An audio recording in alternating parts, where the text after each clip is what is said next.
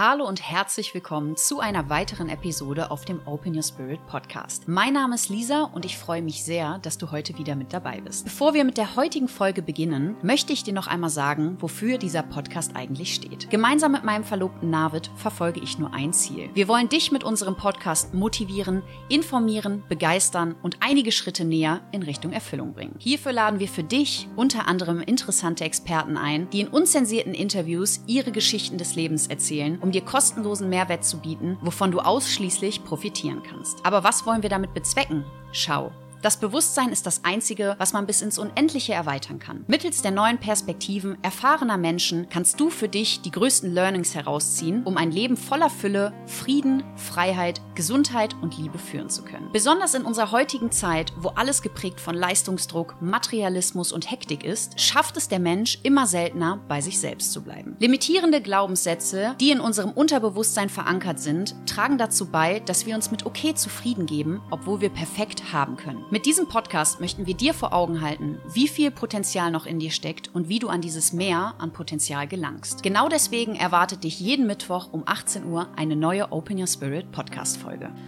Heute darf ich dich zu einem wundervoll beseelten Interview herzlich willkommen heißen. Ich spreche heute mit Angelika Selina Braun.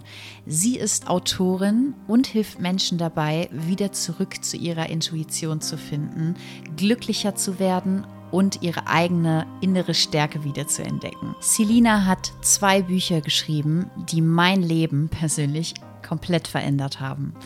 Seitdem ich diese Bücher gelesen habe, habe ich ein anderes Verständnis zum einen von mir selbst, aber auch von meiner Umwelt bekommen. In unserem Gespräch sprechen wir über ihr erstes Buch, in dem es um einen kolumbianischen Schaman geht, der 117 Jahre alt geworden ist und der im zarten Alter von 14 im Urwald des Amazonas aufgenommen wurde von einem indigenen Stamm. In seiner Geschichte geht es unter anderem auch um die Medizin Ayahuasca, die viele Menschen konsumieren, um die Reise Reise zu sich selbst anzutreten und die auch in der Ausbildung zum Schaman verwendet wurde. Deswegen kriegt ihr heute ganz viele Informationen darüber, wie diese Medizin in den ursprünglichen Völkern angewandt wird. Neben den Inhalten ihres Buches sprechen wir aber auch natürlich über Selinas eigene Reise zu sich selbst. Sie hat auch in ihrem Leben schon sehr viel erfahren dürfen und ist unter anderem in Kolumbien von einigen Schamanen ausgebildet worden. Dieses Wissen bringt sie heute mit nach Europa und ich durfte selbst selber sie auch schon persönlich kennenlernen und von ihr lernen. Ich wünsche dir jetzt ganz viel Spaß mit diesem wundervollen Interview. has been moving in a way that nothing else people have ever known. I believe the third eye is your intuition.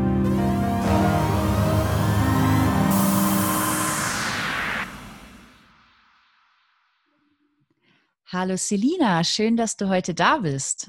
Hallo Lisa, ich freue mich auch sehr, dass ich da sein darf. Danke für die Einladung. Ich mich auch. Das ist richtig schön, dass wir hier die Möglichkeit haben zu sprechen. Du sitzt gerade in Berlin, ich in Hilden und trotzdem sind wir hier verbunden. Das ist wirklich wunderschön. Und ich habe mich sehr heute auf das Interview gefreut, denn um da mal vielleicht noch so ein bisschen auszuholen, ich kenne dich ja schon oder beziehungsweise ich kenne dich in Form von deiner Bücher und deinen Geschichten schon eine ganze Weile und habe das verfolgt und durfte auch schon sehr viel von dir lernen. Und ich hoffe auch, dass unsere Zuhörer heute einiges von dir lernen dürfen. Und vielleicht magst du dich einmal kurz vorstellen, wer du bist, was du machst. Sehr gerne. Ja, danke für die berührende Einleitung. Ähm, freut mich natürlich jedes Mal so zu hören, wenn ich Menschen mit meiner Geschichte und mit dem Wissen, was ich durch meinen Weg wieder ähm, ausgepackt habe, berühren und unterstützen kann. Da freue ich mich immer sehr drüber. Und ja, mein Name ist Angelika Selina Braun. Ich bin ursprünglich Berlinerin und wohne auch jetzt wieder in Berlin, war zwischenzeitlich mal lange unterwegs und viel auf Reisen, bin eine Reisende, bin eine Abenteurerin und bin auch immer, ja, so eine Rastlose gewesen, die, sage ich mal, Ungereimtheiten oder auch Unwahrheiten, Dinge, die sich für mich nicht stimmig angefühlt haben, nie hat einfach hinnehmen können, sondern ich habe immer nach Lösungen suchen müssen. Fast so bin ich einfach angelegt, so ist mein Naturell und das ähm, ja hat mich auch dann ja auf meinem Weg begleitet, begleitet mich bis heute. Ich persönlich bin das erste Mal auf dich 2019 gestoßen und zwar noch nicht persönlich, sondern damals eigentlich auf ein Buch von dir und dieses Buch wurde zu mir getragen und ich fand das ganz schön, weil das die Geschichte habe ich dir auch schon mal auf einem deiner Seminare erzählt, aber ich mag sie hier gerne auch noch mal für die Zuhörer erzählen. Und zwar hat mein Bruder 2019 hat er ein Ayahuasca Retreat gemacht, eine Zeremonie und ähm, hat natürlich unwahrscheinlich viel für sich mitnehmen dürfen in dieser Zeit. Und wir haben uns danach auch sehr stark ausgetauscht und er hatte mir halt auch berichtet, dass er in diesem Kreis auch sich mit den Leuten ausgetauscht hat und auch gefragt hat, ob sie vielleicht in irgendeiner Art und Weise Literatur empfehlen können, die sich auch für solche Zeremonien und generell auch die Arbeit mit sich selbst, die Reise zu sich selbst halt beschäftigt. Und einer der Teilnehmer hatte dort dein Buch, das Taguari, empfohlen. Und der Marc hat sich das dann direkt aufgeschrieben und hat das dann in seiner Erzählung auch von seinem Retreat, hat er das mitgenommen und hat uns halt auch erzählt, dass unter anderem dein Buch dort empfohlen wurde und dass in diesem Buch auch unwahrscheinlich viel Wertvolles einfach enthalten ist. Was ich dann schön fand, war, dass meine Mutter sich das aufgeschrieben hatte und meine Mutter war auch dabei und mein Bruder, also wir alle haben in der Familie auch darüber gesprochen, was an diesem Wochenende bei seinem Retreat geschehen ist. Und meine Mutter hatte sich das Ganze dann aufgeschrieben, hat dann zu Weihnachten, kurze Zeit später oder zum Geburtstag, ich weiß nicht mehr, auf jeden Fall zu einer Feierlichkeit, hat sie mir dann dieses Buch geschenkt, weil sie gemerkt hat, dass ich da so Interesse dran habe. Sie hat es selber auch gelesen, das fand ich auch schön. Und sie hatte mir dieses Buch geschenkt und das Buch war nicht irgendwie aus der Buchhandlung, sondern es war aus dem Stadtarchiv weil dein Buch damals zu der Zeit in mhm. der Form, in dieser Auflage, wie es sie da gab, gar nicht mehr so vertrieben wurde. Und sie musste wirklich über mhm. sehr viele Ecken an dieses Buch kommen. Und ich meine auch, das war ein gebrauchtes Buch, was sie dann, wie gesagt, aus dem Stadtarchiv gefunden hat und für mich dann halt besorgt hat. Und das fand ich unwahrscheinlich wertvoll, schon allein diese Geschichte dazu, dass das Buch nicht direkt verfügbar war, sondern man musste eine, man hatte eine kleine Hürde, um dieses Buch zu bekommen, aber als man es dann hatte, hat man es wertgeschätzt. Ich habe dieses dieses Buch lange Zeit bei mir getragen und meine Mutter hatte mir dann schon erzählt, sie hat schon reingelesen, sie meinte, dass dein Buch unwahrscheinlich schön war und sie super berührt hat. Und ich muss dazu sagen, dass ich zu diesem Zeitpunkt, also letztes Jahr, ich war nie die gute Leserin. Also ich habe immer sehr viel Wissen konsumiert über Medien wie zum Beispiel Podcast oder ich habe auch mal so etwas recherchiert, aber dass ich viele Bücher gelesen habe, war bei mir nie der Fall. Aber dein Buch hatte ich da und ich habe es im Übrigen auch hier und habe es dann mitgenommen und habe es auch mit auf Reisen genommen tatsächlich. Also wir sind auch damals mit ähm, ähm, ich bin mit dem Buch auch nach Bali gereist, wo ja auch eine unwahrscheinliche Natur ist und habe dann angefangen, in dieses Buch reinzulesen. Und ich muss sagen, das war das allererste Buch, das ich gelesen habe, was mich einfach total gefangen hat. Also ich bin das erste Mal in eine Welt eingetaucht, die ich so nicht kannte. Du hast unwahrscheinlich bildlich geschrieben, was mich sehr abgeholt hat. Was ich auch schön fand, war das Buch, und es steht auch da drauf, Buch mit einer Seele. Also das Buch hat eine Seele. Und das habe ich zum ersten Mal gespürt, was das heißt, wenn ein Buch eine Seele hat. Und es hat mich abgeholt und auch mit der mhm. Geschichte, über die du vielleicht später auch etwas erzählen magst, bin ich das erste Mal in Verbindung gekommen mit etwas Spirituellem, sage ich, also mit einem höheren Bewusstsein und auch, wie man mit sich sich arbeitet mhm. und auch mit der Umwelt und konnte unwahrscheinlich viel für mich mitnehmen. Und dieses Buch, ich habe wirklich, ich habe es so geliebt, es zu lesen, weil ich jeden Tag mich gefreut habe, in diese Welt einzutauchen, mit den Charakteren dort zu sein und meiner Fantasie wieder freien Lauf zu lassen. Und ich war auch sehr traurig, muss wirklich sagen, als das Buch zu Ende war. Ich habe die ganze Zeit probiert, ich wollte es nicht verschlingen, wie das auch so viele machen, sondern ich habe mir probiert, mhm. wirklich bewusst, dosiert, jeden Tag etwas davon einfach zu lesen, was ich für mich mitnehmen konnte. Und als es dann zu Ende war, war ich wirklich ein bisschen traurig, dass diese, diese Welt dann sozusagen aufhörte. Aber was mir geblieben ist, ist einfach die Seele des Buches. Und ich bin danach auch auf die, die Suche gegangen, ob es noch mehr von dir gibt. Habe dann unter anderem dein zweites Buch auch gefunden, was ich auch direkt gelesen habe. Und bin dann auch zu zu dir ähm, in ein Seminar gekommen letztes Jahr, äh, nee, dieses Jahr, Entschuldigung. Und da durfte ich dich sogar live kennenlernen. Und das war auch ein ganz tolles Erlebnis, weil wir dort ein Waldseminar hatten und uns wieder zurück zur Intuition geführt wurden. Das fand ich einfach wunderschön. Das war für mich sehr wertvoll. Spreche ich bestimmt gleich auch noch mal ein bisschen drüber. Aber das war so meine Reise zu dir. Und ich glaube, diese Geschichten hast du häufiger, wenn es auch um deine Bücher geht, wie die Menschen so zu dir finden und dass das immer irgendwie was Spezielles ist, oder? Ja, das stimmt. Also es ist auch ein wirklich spezielles Buch, weiß ich auch. Ich meine, es ist natürlich immer schwierig. Es ist wie bei den Mamas, die über ihre eigenen Kinder sprechen. Es ist äh, schwierig, da objektiv zu bleiben, glaube ich. Aber ja, also ich denke trotzdem in aller, mit allen Bemühungen einer Objektivität, dass es ein besonderes Buch ist, weil einfach es ein Roman ist und deren Hauptfigur sozusagen ein sehr, sehr magischer Mensch ist, war. Also er ist heutzutage nicht mehr in seinem physischen Körper. Er ist schon jetzt, wie er auch immer gesagt hat, in, ein, in die nächsthöhere Dimension aufgestiegen, hat seinen Körper hier gelassen. Er ist 117 Jahre alt geworden und ist einfach ein, ja, zu höchst interessanter, faszinierender Mann gewesen, der unglaublich viel Harry Potter Wissen, sage ich mal, nicht nur sich geistig angeeignet hat, sondern es auch wirklich gelebt hat. Und es ist sehr, sehr faszinierend gewesen und es kann auch jeder, und ich finde wirklich jeder spüren, der ähm, ja, sage ich mal, das Risiko eingeht, aus dem Verstand auszutreten und sich mit diesem Buch über das Herz zu verbinden. Also das ist ein Buch, was für nur verstandesmäßig lebende Menschen nicht geeignet ist. Also man muss schon das Wagnis eingehen. Der Verstand darf mitgehen, definitiv. Aber das Buch möchte, damit es wirken kann und so auch erkannt werden kann, so wie du es getan hast, Lisa, es möchte wirklich mit einem offenen Herzen gelesen werden. Und dann kann man das fühlen, dann kribbelt es ständig. Viele Leute erzählen, dass ja, also dass sie Taguadi und auch Tutex seine große Liebe und seine Maestra, dass die so spürbar waren, ganz oft auch und in den Nächten sie da waren, in den Träumen da waren. Und es ist, ja, es ist wirklich ein, ein besonderes Buch mein Baby. Man spürt auch einfach diese, diese Liebe, diese, diese Seele, die du in dieses Buch gegeben hast. Das ist nicht nur ein Blatt Papier, sondern das erfüllt einen wirklich so. Und ich muss es wirklich sagen, weil ich hatte dieses Gefühl vorher noch nie. Und deswegen war auch direkt so eine Verbindung da. Und ich wollte unbedingt einfach mehr auch von dir als Person kennenlernen und dich auch natürlich mehr kennenlernen. Schön, ja, danke, Lisa. Das berührt mich sehr und ja, ich habe das nicht gelernt von irgendjemandem. Also ich habe nie Literatur studiert oder äh, irgendeinen Schreibkurs gemacht. Es war schon immer ein Traum von mir. Ich wusste, seitdem ich ähm, einen Stift und einen Zettel äh, sozusagen, also seitdem man mir Schreiben beigebracht hat, wusste ich, ich will Schriftstellerin werden. Ähm, und es hat aber nicht so im normalen Weg funktioniert, sondern das kam dann, ja, also ich habe zwar immer geschrieben für mich, aber aufgrund all der negativen Feedbacks, den ich in der Schule erhalten habe bezüglich meines Schreibens. Also ich hatte in Deutsch immer Fünfen und Sechsen, hatte immer Deutschlehrer, die gesagt haben, bitte bloß Wahnsinn. nicht schreiben.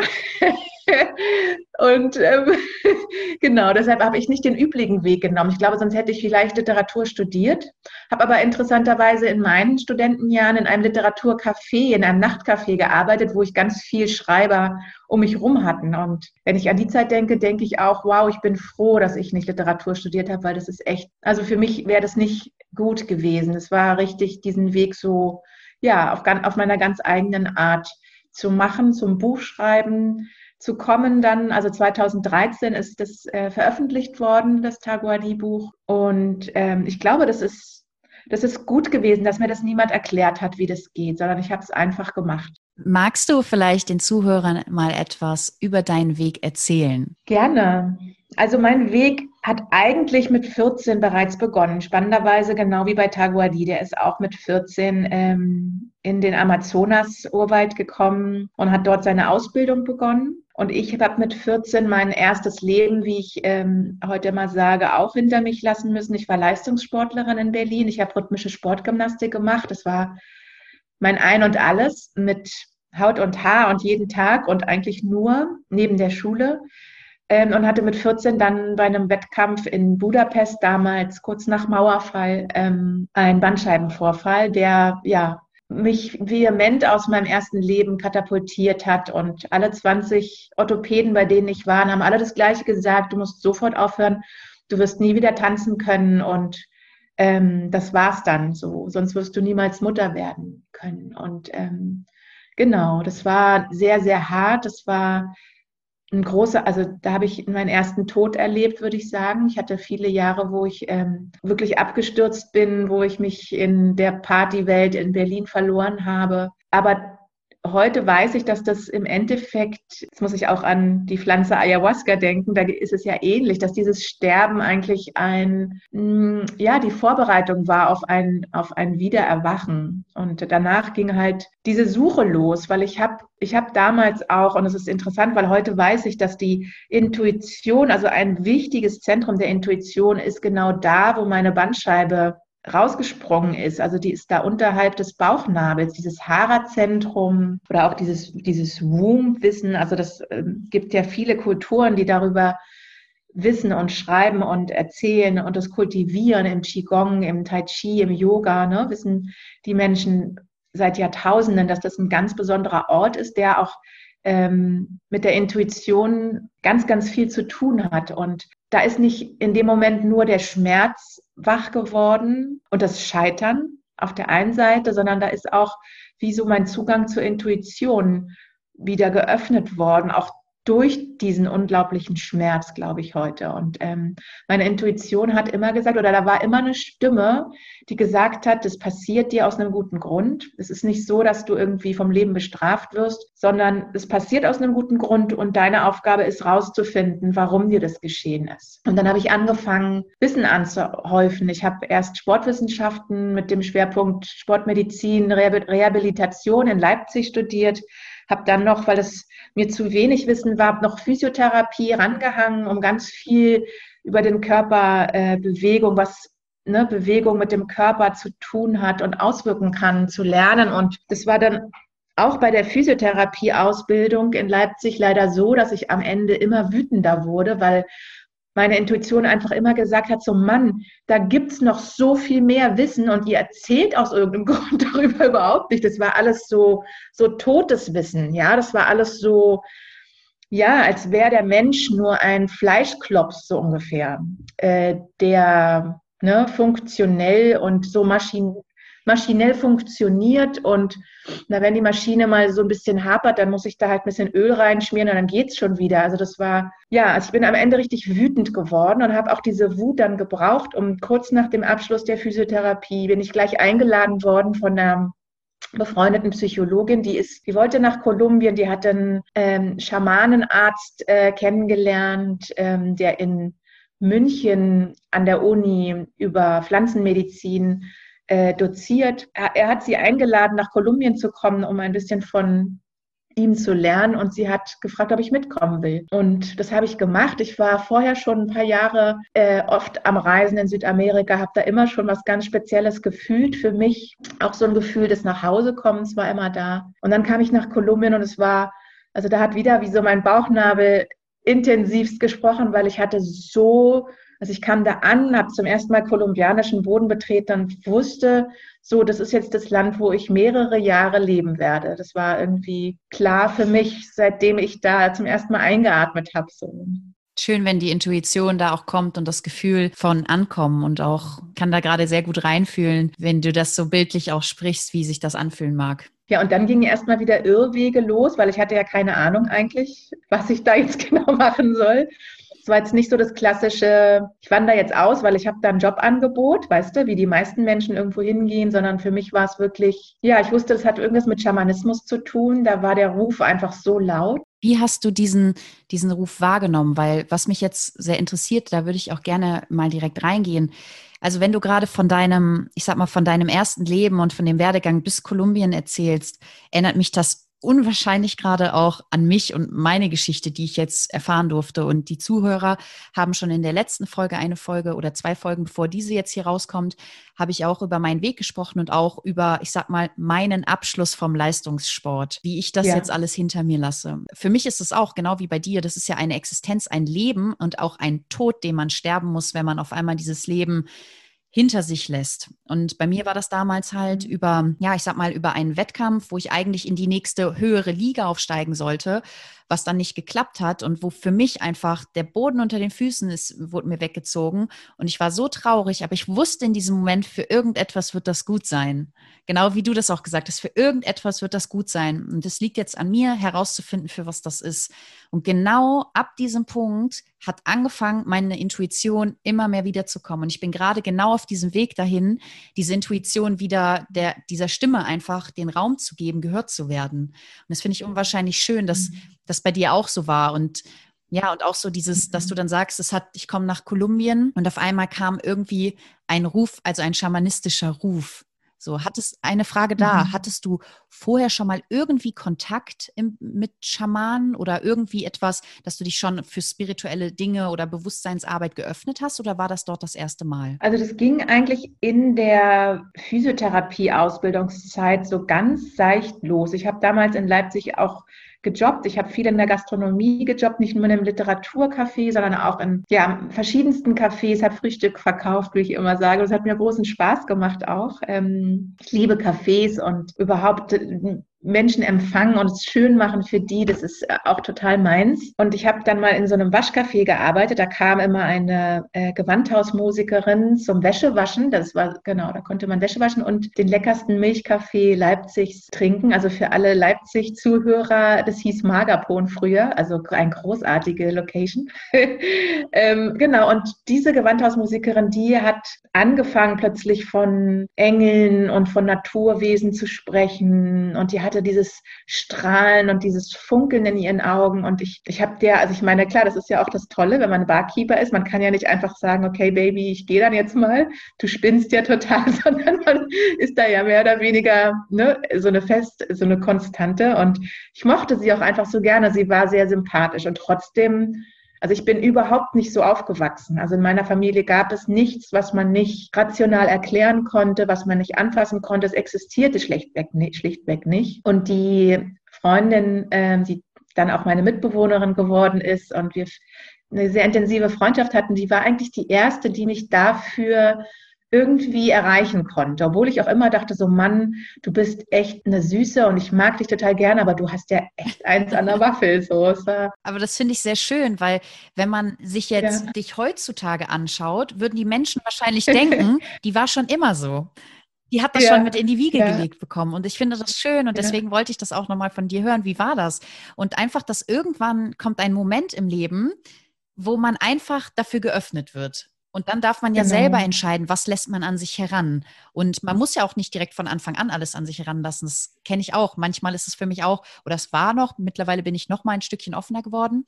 Aber wenn ich sehr bewusste Menschen sehe, dann war das immer erstmal, hm, irgendwie hat man sich anders gefühlt als die und man wusste noch nicht ganz, ja. was damit anzufangen. Aber ich habe richtig gemerkt, dass diese Offenheit, die ich immer mitgebracht habe und das Interesse, dass ich mich immer mehr für etwas öffnen konnte. Und das finde ich schön, dass das bei dir auch so war. Klasse. Ja, ja, das ist schön, dass du das nochmal betonst, weil das ist auch, glaube ich, so ein Fehler, den wir oftmals ganz schnell machen, dass wir, wenn wir da jemanden treffen und ne, der erzählt seine Geschichte, dass wir dann denken so, wow, der ist ja schon so weit, ne, und wir setzen ihn dann unbewusst auf so einen Thron rauf und dieser Thron macht eigentlich, ja, der entzieht uns eigentlich sehr viel Mut und auch Kraft, die wir eigentlich haben könnten, wenn wir einfach in der Begeisterung sind für das, was der andere Mensch auch ausstrahlt. So von wegen, ja, klar, kann ich auch, mache ich mhm. auch.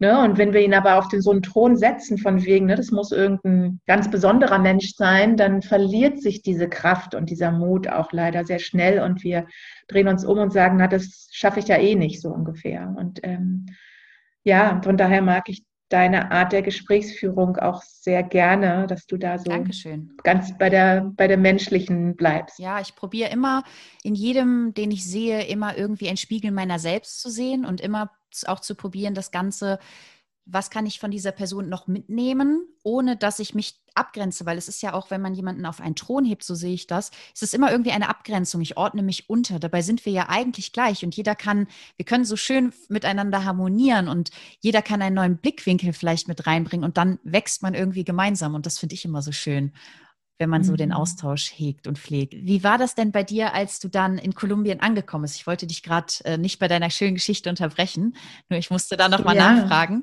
Wie war das, als du dann da angekommen bist? Wie ging es dann da weiter?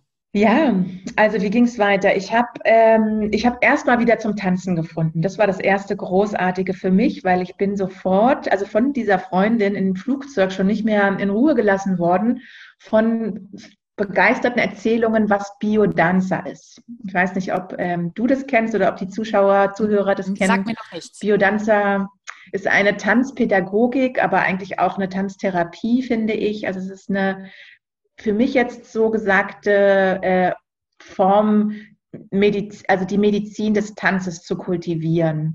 In pädagogischer, also schulender Hinsicht, aber auch in therapeutisch-medizinischer Hinsicht wird der Tanz dort benutzt, um den Menschen wieder mehr in seine Kraft, mehr in sein Potenzial, mehr in seine Wahrhaftigkeit zurückzubringen. Wir sind, also nachdem ich dann stundenlang ihr zugehört habe, man fliegt ja eine Weile nach Kolumbien, äh, habe ich ihr gesagt, okay, wir gehen dahin und wir sind wirklich am nächsten Tag gleich dahin gegangen. Ähm, in der Hauptstadt Bogotá gab's, gibt es die, ähm, ja, da lebt die Koryphäe des kolumbianischen Biodanza und wir sind da gleich hin. Und an dem Tag hat ihr Sohn äh, unterrichtet und ja, das ist der Papa meines Sohnes oh, heute.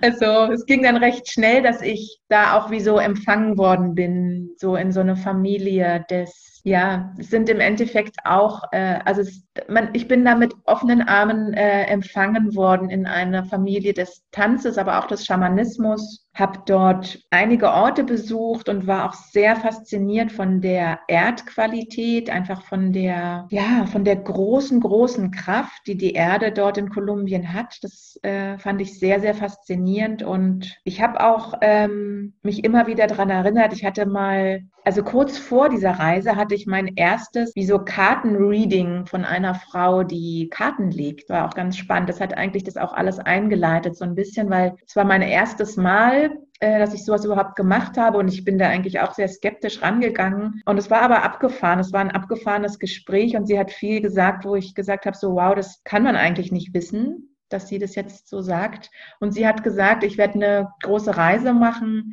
und die wird sehr wichtig für mich sein und der Schamanismus liegt da direkt. So, das hat auch mir nochmal ich glaube, das war auch wichtig für mich. Die Intuition war schon da und trotzdem war ich zu dem Zeitpunkt noch nicht so, sage ich mal, geschult darin, dem, was ich wahrnehme, auch wirklich zu vertrauen. Und da hat es mir damals total geholfen, dass da eine, eine Stimme von außen auch diese, diese Richtung einfach mir vorgegeben hat. Genau. Und ich bin nach sechs Wochen nach Hause, wusste, okay, jetzt ist mein Leipzig-Leben zu Ende habe alles verkauft, verschenkt, weggegeben, habe mir ein Flugticket gekauft und bin von vielen Menschen, gerade von meinen Eltern, äh, für verrückt erklärt worden, weil niemand verstehen konnte, was ich denn da eigentlich will, ähm, was ich da tun werde. Ich hatte einen guten Job in Leipzig, hatte viele Freunde, eine schöne WG. Ähm, ja, ich habe viel hinter mich, hinter mir lassen müssen, bin dann los, hatte zwei Jahre, also ich bin recht schnell Mama geworden, aber hatte zwei Jahre, die nicht leicht waren am Anfang und wo ich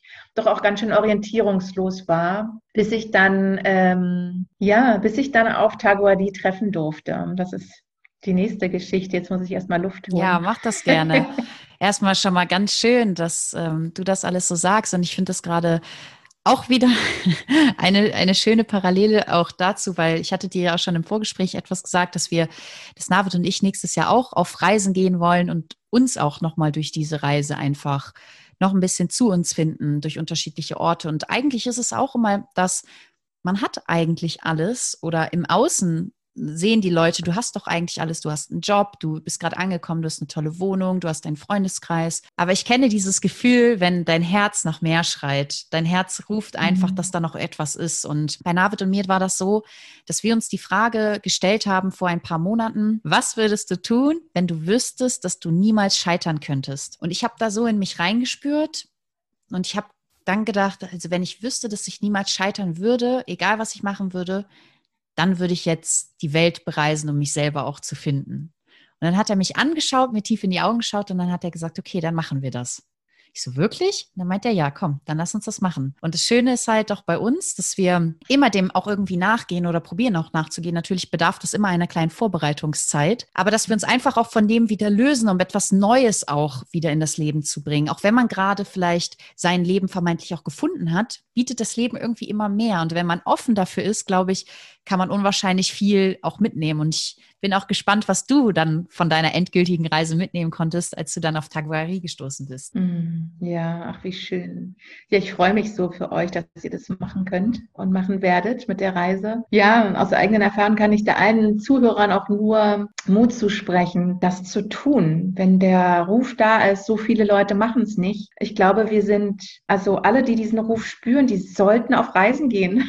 Bitte geht auf Reisen, auch wenn ihr noch keine Ahnung habt, wie das Geld zusammenkommen soll oder wo ihr genau hinkommen solltet. Also meine Erfahrung, und es ist auch das, was ich ähm, durch Taguadi nochmal lernen durfte und auch durch meine Geschichte allen Menschen, die ich heute treffe, gerne, gerne erzähle und mitgebe, ist dieses, wenn man wirklich den Mut dazu hat, seiner Intuition zu folgen und zu springen, die Dinge, die einen Angst machen, aber wo der Ruf so laut ist und wo das Herz einfach kribbelt, aufgeht und man ganz aufgeregt wird und alles nur vibriert, dann, also wenn man da wirklich springt, dann, dann ist das Leben definitiv auch sofort da, um dich aufzufangen.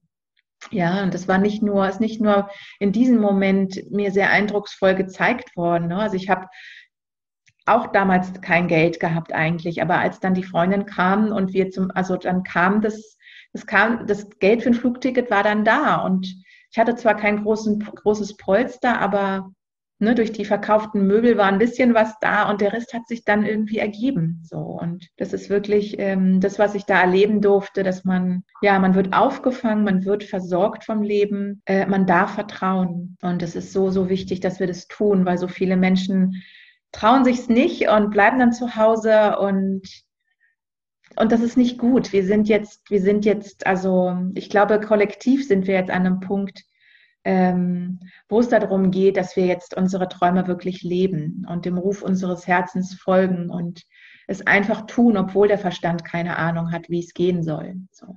Das spüre ich aktuell auch noch bei mir. Ich freue mich total und ich vertraue auch dem Leben. Und das ist immer der Punkt. Obwohl ich nie, ich bin nie in mein Leben gegangen, dass ich gesagt habe, ich möchte irgendwann mal auswandern oder dass ich extrem viel gereist bin. Das war bei mir eigentlich nie. Ich habe mich auch immer sehr wohl gefühlt.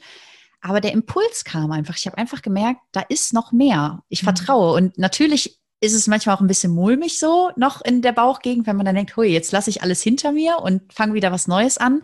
Aber ich finde, genau das sind die Momente, die das Leben lebenswert machen. Das ist genauso wie wenn du vom Fünf-Meter-Turm springst und kurz bevor du oben stehst, ist, hat man so ein Kribbeln und man hat eigentlich so eine Angst. Aber wenn man springt und dann ist man runtergesprungen, dann ist das, das sind die Momente, die einfach das Leben erfüllen. Das finde ich. Und de deswegen genieße ich das auch gerade, wieder diese Ungewissheit irgendwie zu haben und zu schauen, was das Leben mir dann bringt. Total. Und die Lebenskraft zu spüren, das ist einfach das, was uns im Leben und gesund erhält auch. Ne? Mhm. So, das ist auch in diesen Momenten wird das einfach wieder freigelegt. Ne? Wenn wir so in unserer Komfortzone zu lange sind, dann ja, wird irgendwann diese Lebenskraft gar nicht mehr fühlbar und dann gehen die Zipperleine mhm. los. Das stimmt. ja. Magst du uns etwas von deinem ersten Zusammentreffen erzählen, was ihr dann hattet? Also, Taguadi, wie habe ich den getroffen? Ich war, wie gesagt, schon ungefähr zwei Jahre in Kolumbien. Habe damals dann schon in Medellin gewohnt. Das ist die zweitgrößte Stadt ähm, Kolumbiens und war Mama, war ja viel in der Natur.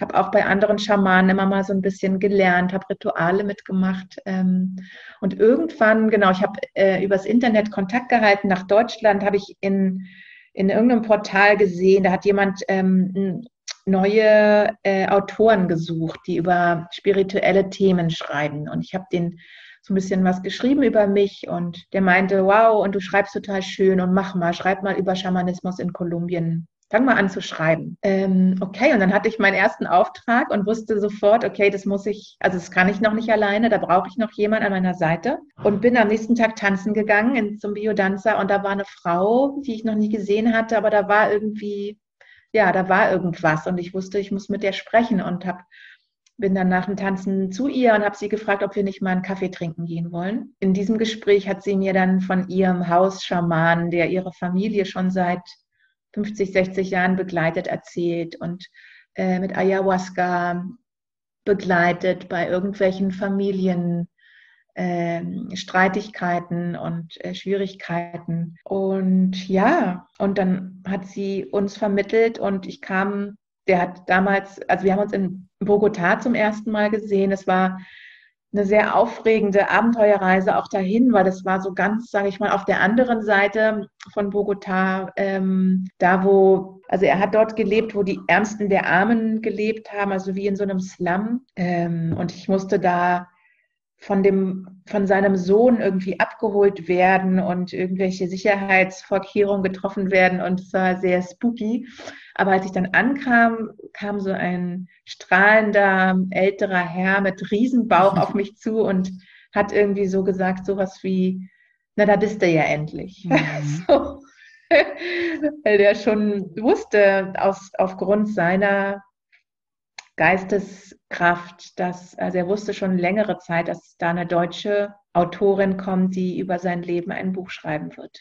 Und dann war das auch irgendwie, es hat sich alles gleich so stimmig angefühlt, dass wir dann gar nicht lang gequatscht haben, sondern gleich gesagt haben, okay, wann fangen wir denn an? Und dann haben wir zwei, drei Tage später angefangen. Wie war das für dich, dass dich ein Mann, also in dem Fall ein Schamane, so empfängt, mit dieser Geistesklarheit, dass er weiß, was, also dass er eure Reise, eure gemeinsame Reise schon vor sich sieht. Wie war das für dich? Also ich konnte das ganz lange gar nicht wirklich glauben oder fassen für mich. Ich habe mich so normal gefühlt, so durchschnittlich, so, ne, also so alles andere als besonders. Und klar, wenn man diese Geschichte hört, denkt man ja so, wow, das muss ja eine ganz besondere Frau gewesen sein, die da ne, vom Leben auf die andere Seite der Welt geholt wird, um über einen großen Schaman, der war damals schon 108 Jahre, als wir uns getroffen haben, über sein Leben zu schreiben. So, wow, das muss ja. Aber nur, ich habe lange Zeit gebraucht, um das so zu checken irgendwie. War, also ich habe mich natürlich irgendwie geehrt gefühlt und ich habe mich auch gefreut und es war gleich so, okay, cool, jetzt habe ich da jemanden, der schreibt mit mir das Buch zusammen. Also es war so von, von allem etwas so. Nicht verstehen, aber auch total freuen und mich geehrt fühlen. Und Don José hat ja auch dann immer wieder in den Gesprächen auch also er hat viel, viel erzählt, natürlich viel. Also wir haben in seiner Kindheit angefangen, dass ich ihn gefragt habe, wie er denn so aufgewachsen ist und wie das damals war alles und wie er dann ange, also wie er zum in den Amazonas-Urwald kam, weil der ist ja eigentlich ein Weißer gewesen. Das ist auch das ähm, Ungewöhnliche bei ihm. Er ist kein klassischer Schamane, weil er nicht in dieser, in dieser indigenen Kultur hineingeboren wurde, sondern in der Zivilisation, in einer ganz normalen kolumbianischen Familie groß geworden ist, aber dann mit 14 sozusagen ist er da alleine in den Amazonas-Urwald gekommen und ist von einem indigenen Stamm aufgenommen worden und ausgebildet worden. Ja, das hat ihn halt auch sehr besonders gemacht. Und genau, und neben dem er immer von seiner Geschichte erzählt hat, hat er aber auch dann angefangen, immer mal so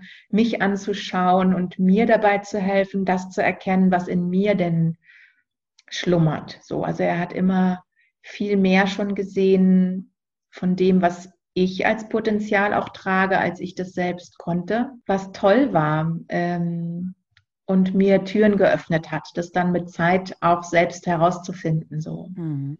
Genau. Also würdest du auch sagen, dass mit ihm zusammen dann deine eigene Reise zu dir selbst auch nochmal neu begonnen hat? Total, ja. Mhm. Wie hatte das, ja. wie wurde das angeleitet? Kam das eher so über die Gespräche oder kam das auch, dass er dich dann in Rituale mit einbezogen hat? Oder wie wurde das genau gemacht? Dass mein eigenes sozusagen ausgewickelt wurde. Ja, genau.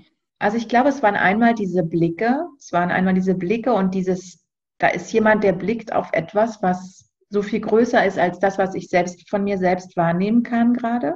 Hauptsächlich eigentlich, und das erlebe ich jetzt auch bei den Menschen, die ich begleiten darf, hauptsächlich eigentlich die, ja, wie soll ich das ausdrücken? Also es ist die Anwesenheit, die Präsenz eines Menschen, der in einem viel höheren Bewusstseinszustand lebt und kommuniziert als man selbst. Das ist eigentlich das Ausschlaggebende auch. Und auch dieses, ne, diesen Mut haben, das, den Vertrauen haben in das, in das Ausschöpfen und Erweitern des eigenen Potenzials und des eigenen Bewusstseins.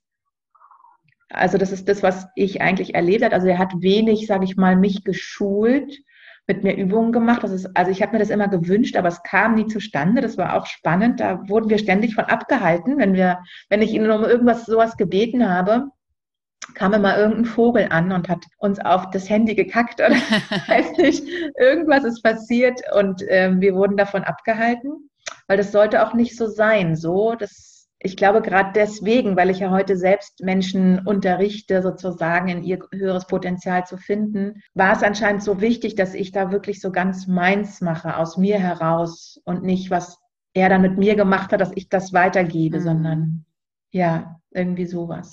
Das mhm. gibst du aber auch heutzutage weiter, weil ich erinnere mich auch an eine Situation, wo ich bei dir im Seminar war und ich war die Fragende. Ich hatte diese Fragen in mir und habe bei dir also, dass du mir die Antwort gibst und du hast auch eigentlich mir gespiegelt, dass die Antwort immer in mir selber liegt. Mhm. So, und das ist mir auch sehr stark aufgefallen, dass diese, dieser ursprüngliche Glaube, ich gehe irgendwo hin und frage jemanden wieder dieses, ich hebe vielleicht jemanden höher und frage ihn nach Antworten. Dabei ja. die Person, die mir dann gegenüber ist, stellt sich auf meine Ebene und sagt zu mir, die Antworten sind in dir. Und diese Art des Denkens hat mir auch unwahrscheinlich weitergeholfen. Und das, da merke ich jetzt mhm. auch, dass du es von ihm vielleicht hast und du gibst es weiter an mich und vielleicht darf ich es irgendwann auch an jemanden weitergeben, wer weiß. Schön. Ja, ja, ja. Ja, das ist auch einfach die neue Zeit für mich. Mhm. So. Also die Zeit, in der Don José gelebt hat, da ging das anders noch. Da war das, also er hat ja auch anders gesprochen. Er ist, ähm, ja, es war früher es war früher einfach so, dass der Schamane auf einem Podest war und der wurde zu, der wurde gefragt und der hat geantwortet und dann ist beim nächsten Problem der Mensch wieder zurückgekommen, so ungefähr. Und es ist auch gut und richtig. Und ich denke, ganz wegfallen wird das vielleicht auch nicht, aber das bekommt eine andere Dimension. Und wir, also alle, die jetzt sowas unterrichten, ich glaube, wir werden alle vom Leben gerade darin geschult, wie wir von diesem Thron runterkommen, wie wir uns auf Augenhöhe begeben und wie wir wirklich ähm, ja, aus diesem alten Abhängigkeitsverhältnis herausfinden und in, in, ein, ja, immer mehr zu einem Spiegel werden, so wie du sagst, ne? mhm. ne? dass du das auch, also natürlicherweise einfach schon immer wusstest oder erkannt hast, dass der andere ja nur eigentlich ein Spiegel deiner selbst ist. Genau, ne? richtig, ja. Ähm, das, das ist das, was für die neue Zeit vorgesehen ist, so nach meiner, nach meinem nach meiner Perspektive zu urteilen. Sehr ja. schön. Ja, wir müssen vielleicht für den Zuhörer auch mhm. nochmal sagen, dass Don José und Taguari mhm. die ein und dieselbe Person ist. Vielleicht magst du ja nochmal sagen, wie es zu diesen zwei Namen kommt, weil die anderen, also diejenigen, die dein Buch noch nicht gelesen haben, wissen es vielleicht noch nicht. Stimmt. Ja, da hast du recht. Also Don José ist sozusagen der 108-jährige Mann, den ich kennengelernt hat. Und der hat mir seine Geschichte erzählt, wie der kleine José, also Don ist sozusagen wie so ein Titel in, in Lateinamerika, wie so der Große. Vielleicht, wenn man 60 ist, darf man sich irgendwann Don Don nennen oder so. Und der kleine José ist in den Amazonas-Urwald gegangen, genau, ist dort irgendwann nach ja, ziemlich viel ähm, Chaos auch irgendwann von, von diesem Pia Poco-Stamm aufgenommen worden. Der Schamane hatte auch in ihm ein großes Potenzial gesehen und auch den Ruf gespürt, ja, das ist richtig, den Jungen aufzunehmen und ihn auszubilden. Und er hat dort acht Jahre lang eine Ausbildung ähm, in dieses Wissen, in dieses alte Wissen wiederbekommen. Ähm, und Taguari ist sein schamanischer Name, den Etewa, also sein Ausbilder, der ihn da aufgenommen hat, der Häuptling sozusagen dieses Stammes, ihm gegeben hat, ziemlich am Anfang eigentlich von dieser Ausbildungszeit, hat er, hat er angefangen, ihn Taguari zu nennen. Und das bedeutet, der seine Macht im Wasser hat. So, wir haben ja alle ein, eines der vier Elemente ist für jeden Menschen sogar sozusagen ganz besonders wertvoll als unterstützende Kraft, begleitende Kraft. Und beim Don José war das das Wasser. Und daher kommt auch dieser Name kam dieser Name Taguadi zustande. Mhm, schön. Mhm. Welches Element ist es bei dir? Also mein Meisterelement ist die Luft. Mhm. So, der Tanz, mhm. auch das, das, der Umgang mit dem Wort. Also ich arbeite auch viel mit der Medizin des Wortes heutzutage, also der Tanz und das Wort, so in Kombination auch. Das ist sehr meins. In deinem Buch, über das wir jetzt auch schon ein bisschen gesprochen haben, also in dem ersten Buch in der Geschichte von Taguari, schreibst du auch sehr viel über Yage oder beziehungsweise auch Ayahuasca, wie wir das hier auch auf dem Podcast schon häufiger und auch in unserem Interview schon häufiger mal genannt haben. Magst du vielleicht auch etwas über diese Pflanze mal erzählen und vielleicht auch, wie sie dir bei deiner Reise zu dir selbst geholfen hat? Mhm. Ja, gerne. Also das ist ein großes Thema, was ja den Taguari sehr stark begleitet hat. Also nochmal kurz zu dem, Moment zurück, wo er dann angekommen ist bei den Piapocos. Es war nicht so, wie wir das jetzt hier uns vorstellen, dass er irgendwie dann an der großen Liane irgendwie sich hingesetzt hat und neben anderen Schülern ähm, einem Lehrer zugehört hat, sondern ähm, er wurde ausgebildet eigentlich von Pflanzengeistern. Hört sich jetzt sehr abgefahren natürlich an, wahrscheinlich für die meisten, aber es ist im Endeffekt so gewesen, dass der Wald selbst Taguadi unterrichtet hat. Und der Schamane, also die Menschen, eigentlich wie so nur die Richtungen vorgegeben haben. Wie so, äh, ne, Lektion 1 ist, äh, lerne Vertrauen zu haben in dich selbst. Ne? Das ist jetzt das, was der Schamane vielleicht vorgegeben hat. Also das ist jetzt sehr vereinfacht, ne? Dass man das gut nachvollziehen kann gesagt, dass das, das, das war die menschliche Vorgabe. Und dann hat der Schamane sozusagen, ja, das losgelassen und dem Wald und den Pflanzengeistern, den Tieren, den vier Elementen das Vertrauen geschenkt, dass da jetzt die optimalen Lektionen sozusagen für den Schüler bereitgestellt worden sind. Und so war das auch. Und es wurde sehr, sehr potenziert und sehr, sehr verstärkt durch die regelmäßige Einnahme von dieser hohen Weisenkraft des Yahes oder auch Ayahuascas, was sozusagen in seinen acht Jahren Ausbildungszeit nicht wegzudenken waren. Also sie haben viel Ayahuasca getrunken. Sie haben manchmal acht bis zehn Mal Ayahuasca an einem Tag getrunken und das öfters mal auch jeden Tag hintereinander und also sehr, sehr viel. Das ist ein, wie ich heute sagen würde, ein unglaublicher Katalysator gewesen für diese Bewusstwerdungsprozesse, die es dafür braucht, um zu erkennen, wer man eigentlich in Wirklichkeit ist. Mhm. Ist das nachvollziehbar, wenn ich das so sage? Ja, auf jeden Fall. Ich kann das sehr gut nachvollziehen. Also Schön. hast du auch vielleicht nochmal für den Zuhörern, ich denke ja auch in, gerade in solchen Völkern, in solchen Stämmen ist da ja nochmal eine ganz andere Verbindung. Und wie ich auch in deinem Buch entnehmen darf, haben da die Kinder auch schon, auch die Kinder schon im frühen Alter damit angefangen. Ab wie vielen Jahren wird denn Yage denn dort gereicht? Ab sieben eigentlich. Wahnsinn. Ja. Hm, das wäre hier zum Beispiel, und das finde ich auch immer, das ist so die, der Zwiespalt zwischen so der westlichen Kultur, das, was wir hier haben und wie das Ganze angesehen wird, dass das eigentlich mit allem, ich sag mal, allem Chemischen, mit allen Drogen wird das so in eine Schublade gesteckt.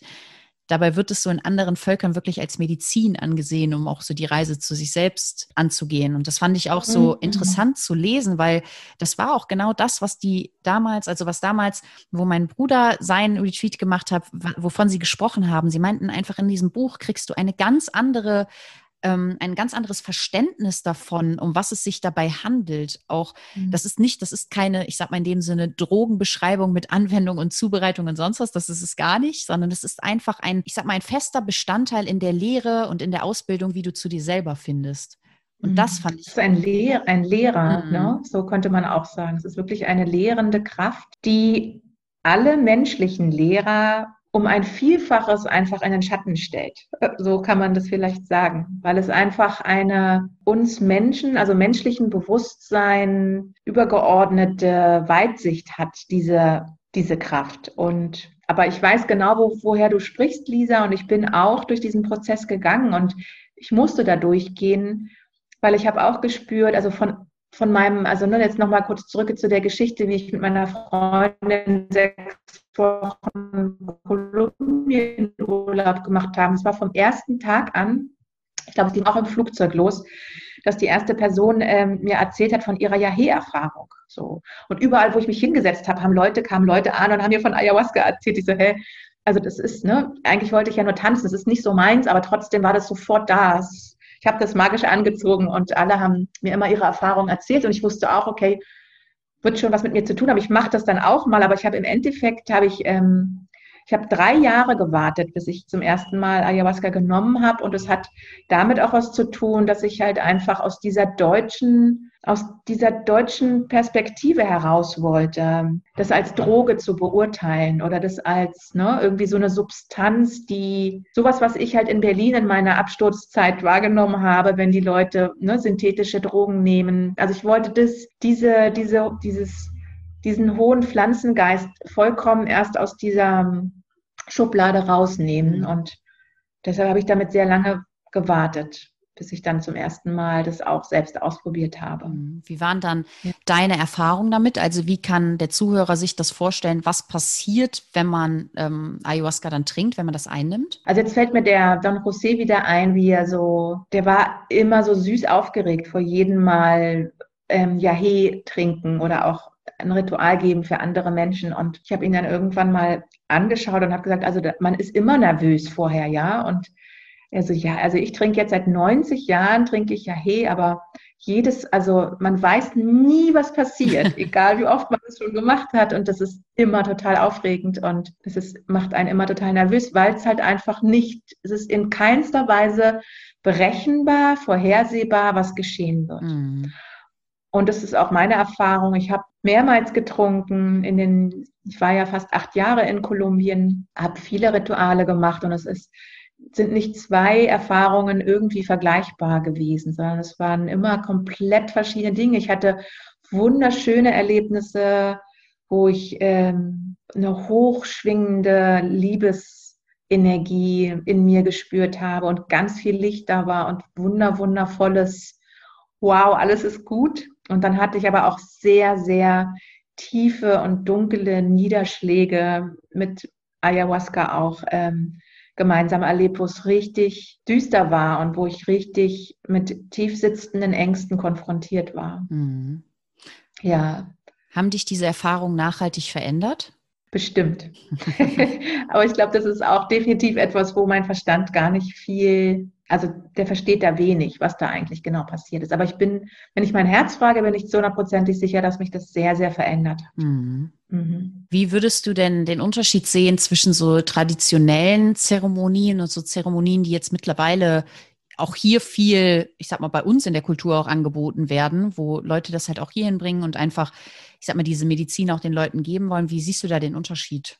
Ja, na, da sprichst du ein sehr wichtiges Thema an, wie ich finde, weil es ist so schwierig, also es ist ja wirklich ein Heiligtum. Es ist ein Heiligtum des Amazonas-Urwaldes. Und für die Menschen, die im Amazonas-Urwald groß werden, ist es selbstverständlich, dass das ein Heiligtum ist. Geht man in Kolumbien in irgendein Dorf auf dem Land, ist es schon mal gar nicht mehr so selbstverständlich. Geht man da in eine Großstadt wie Bogotá, ne, wird es auch oft als wie so Partydroge fast verwechselt. Und dann noch auf die andere Seite des Globuses. Also es ist, es ist ein meilenweiter Unterschied, glaube ich. Ähm, ich weiß nicht, ob das so nachvollziehbar ist. Ich bin jetzt ja auch schon seit vielen Jahren, sage ich mal, in dieser feinstofflichen Welt unterwegs und vielleicht rede ich jetzt gerade von Dingen, die man nicht so nachvollziehen kann. Aber, aber das, was wir glauben, was wir gerade konsumieren, das hat einen riesengroßen Einfluss auch auf die Wirkung, sage ich mal. Mhm. Ja.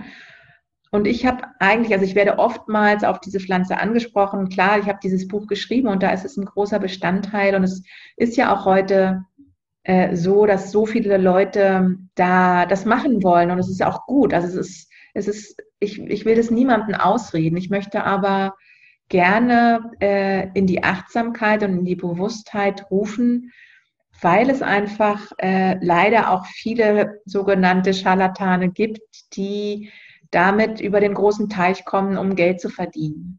Und die, also Taguadi hat viel darüber gesprochen. Ich bin da jetzt nicht so ausgebildet ähm, gewesen, aber ich habe ihm lange zugehört, wie er immer wieder geschimpft hat über die Menschen, die ähm, solche Rituale geben und dafür Geld nehmen, aber eigentlich gar nicht die Ausbildung haben, was es eigentlich bedeutet, ein Ayahuasca-Schamane zu sein. Also das ist eine hohe Verantwortung, ähm, diesen Raum zu schützen. Es ist ein heiliger Raum, der auf der feinstofflichen Ebene unbedingt zu 100 Prozent geschützt sein muss. Sonst kann es auch mal wirklich nach hinten losgehen, dass man sich wie so auch verliert in dieser großen Weite mhm. äh, anderer Dimensionen, ja. Und deshalb ist es sehr, sehr, sehr wichtig, dass wir gucken, wo trinken wir und mit wem. Also ne, fragt wirklich, wenn ihr sowas machen wollt, ganz, ganz, also am besten öfters eure Intuition, ist das der richtige Schamane? Weiß er, was er da tut? Mhm. Das ist sehr, sehr wichtig. Und ich finde auch den Ort sehr, sehr wichtig. Man sollte das nicht in der Stadt trinken. Ähm, es sollte, also, ne, das ist eine, eine Amazonaspflanze, die ist eigentlich gewohnt, in der Wärme zu, also sich zu bewegen. So. Und wenn man das jetzt irgendwo, äh, ja, im Winter, irgendwo im Schwarzwald, also ne, wenn eure Intuition sagt, das ist der richtige Zeitpunkt und es ist das richtige Klima, dann macht das. Aber es ist gut, in der Natur das zu machen, bei dem richtigen Schamanen und wo wirklich, ne, die Angst ist in Ordnung, die Aufgeregtheit, aber es muss auch ein klares Gefühl sein, ja, es ist jetzt, es ist hier und es ist der richtige, die richtige Begleitung. Mhm. Ja, also ich, ich habe auch schon häufiger gehört, dass wenn du dafür bereit bist, dann wird das auch irgendwie zu dir getragen und die Pflanze ruft dich dann auch. Und ich habe ganz am Anfang, als mir mein Bruder auch davon berichtet hatte, war ich äh, auch erstmal sehr baff, so was da passiert, weil da hatte ich noch gar nichts mit dieser, mit dieser psychedelischen Ebene zu tun, mit dieser Arbeit an sich selbst, mit dieser Spiegelung und einfach dieser kompletten äh, Filterfreiheit, sag, sag ich jetzt mal. Man hat also diese, dieses pure Ich, damit wusste ich noch gar nichts anzufangen. Natürlich macht einem das erstmal Angst, weil das ist eigentlich so der, also das Vorurteil, was ja bei uns besteht, ist, dass Drogen sind ja immer dafür da, um etwas aufzuhellen, Stimmung zu machen. Und dann auf einmal hört man von einer, ich sag's jetzt nochmal, im deutschen Raum Droge, obwohl ich es heute gar nicht mehr so nennen würde. Ich würde es viel mehr Medizin nennen. Aber dann hört man davon und auf einmal hört man, dass man lacht, aber auch weint und dass man auch ganz viele, auch tiefe Erfahrungen hat. Und als allererstes kriegt man dann natürlich den Impuls, dass man dann sehr großes, also man hatte einfach Respekt vor.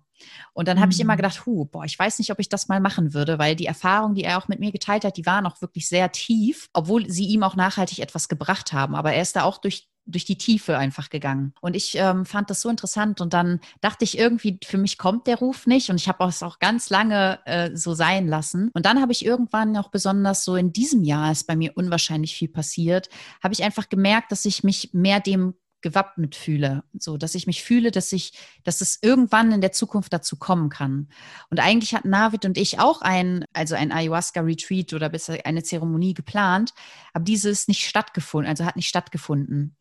Und da habe ich auch gewusst, dass das aus einem gewissen Grund so gewesen ist, dass diese Zeremonie nicht stattgefunden hat. Und das wusste ich mhm. sofort, als sie abgesagt wurde. Das war nicht, dass ich irgendwie traurig war oder erschüttert, weil ich mich so lange darauf gefreut habe, sondern ich wusste, das wird für etwas gut sein. Ich hatte mich schon Wochen vorher und eigentlich auch schon das ganze Jahr und seitdem ich das weiß, das ist jetzt anderthalb Jahre her oder zwei Jahre jetzt fast, wo ich das erste Mal in Kontakt damit gekommen bin. Und dann habe ich das immer reifen lassen, reifen lassen und reifen lassen. Dann habe ich mich irgendwann bereit dafür gefühlt und als ich meinen Termin sozusagen sozusagen ausgemacht habe, habe ich mich auch speziell darauf vorbereitet, mehrere Wochen lang. Also ich habe mich mit Achtsamkeit, also ich mache sowieso sehr viel Achtsamkeitstraining, Meditation und hören mich rein. Aber natürlich auch, was mittlerweile auch noch mehr dazu kam, ist mich komplett von allen Süchten zu lösen, zum Beispiel, dass ich einfach gereinigt werde. Also ich habe eine komplette Reinigung auch mit mir gemacht. Es ging natürlich auch mehrere Wochen, wo man dann in dem Sinne auch auf etwas verzichtet. Und selbst an diesem Punkt, wo die Absage kam, war ich nicht traurig, weil ich wusste, im Endeffekt, ich habe mich jetzt so gereinigt selber und ich habe so viele Erkenntnisse auch davor bekommen, auch obwohl ich diese Pflanze nicht zu mir genommen ha habe, habe ich gespürt, dass die Pflanze schon bei mir war. Mhm. Weil ich habe in dieser Zeit davor auch an so vielen inneren Glaubenssätzen und an so vielen Limitierungen arbeiten können, weil ich mich auch richtig gespiegelt habe. Und ich weiß, wo, wo die Absage kam, habe ich dann an dem Abend noch eine, einen Dank rausgesandt, auch an die an Mutter Ayahuasca, dass sie auf leichtem Wege zu mir kam im Endeffekt und mich Dinge gelehrt mhm. hat, so über diese Wege.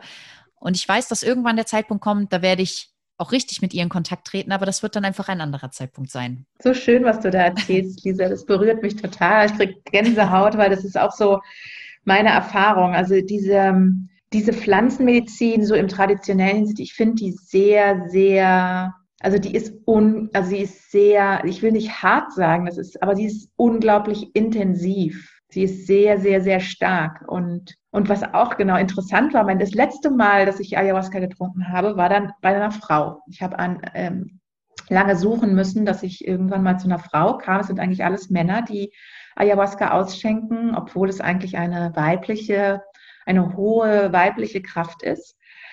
Ähm, am Ende habe ich mit einer Frau immer getrunken und die hat mir dann erzählt, dass Ayahuasca gesagt hat, ähm, dass sie mich ausgesucht hat, also Angelika Selina Braun ausgesucht hat, dass ich sie nach Europa bringe. Und dann dachte ich immer so, hm, das hat sie mir in irgendeiner Ayahuasca-Nacht erzählt.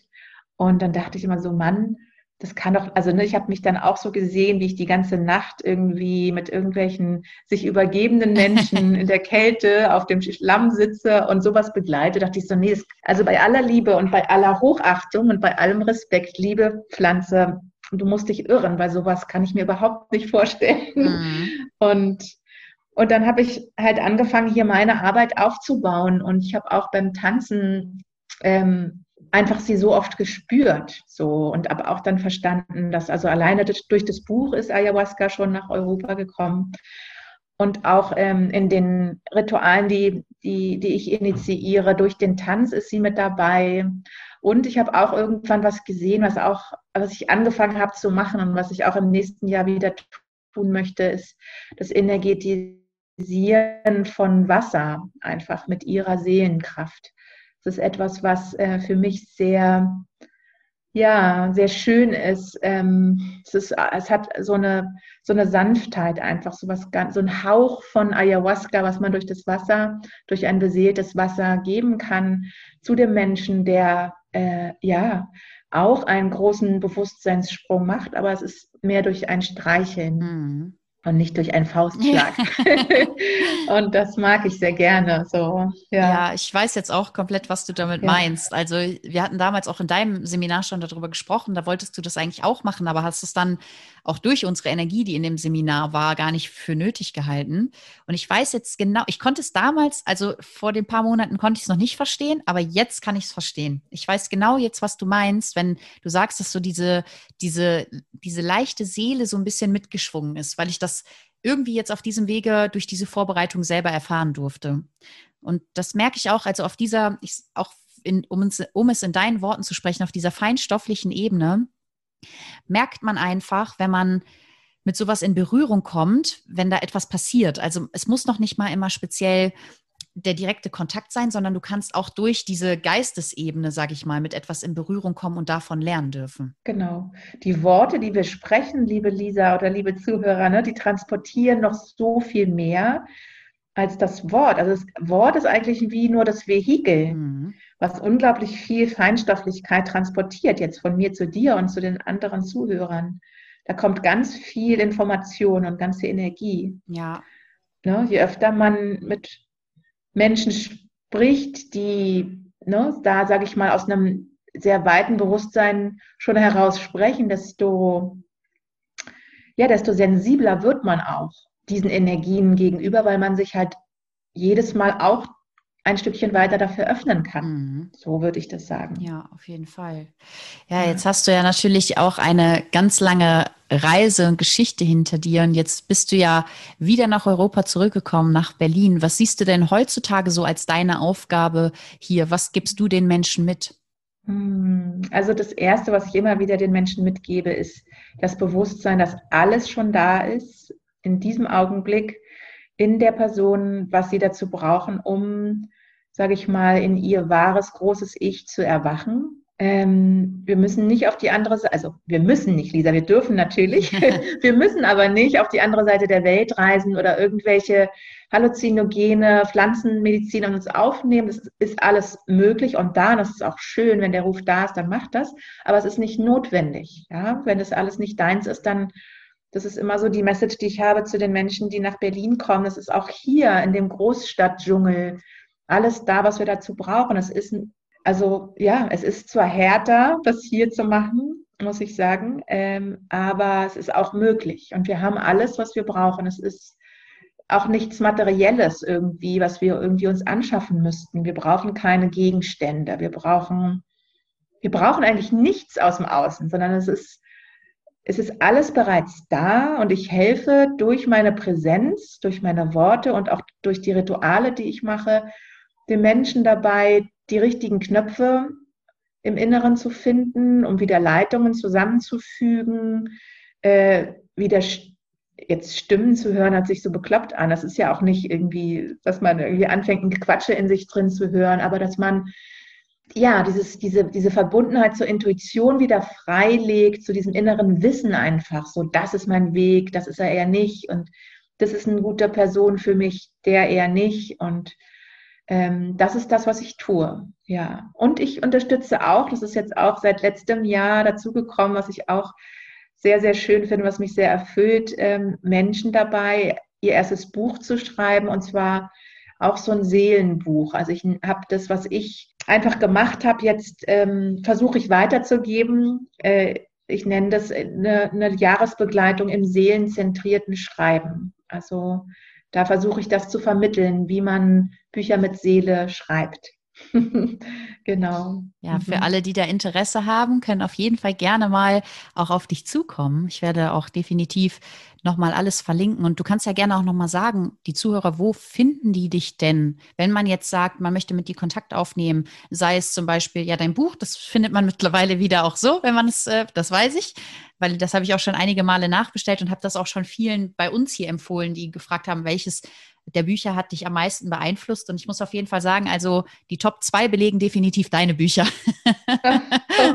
also das, oh, ist, das hat bei mir einfach unwahrscheinlich viel ausgelöst. Deswegen werde ich die auch gerne nochmal in den äh, Show Notes verlinken. Aber wie kann man denn noch mit dir in Kontakt treten, wenn man das gerne möchte? Ja, also meine Webseite natürlich, da kann man sehen, was ich alles so tue, was als nächstes ansteht, wenn man mich treffen möchte.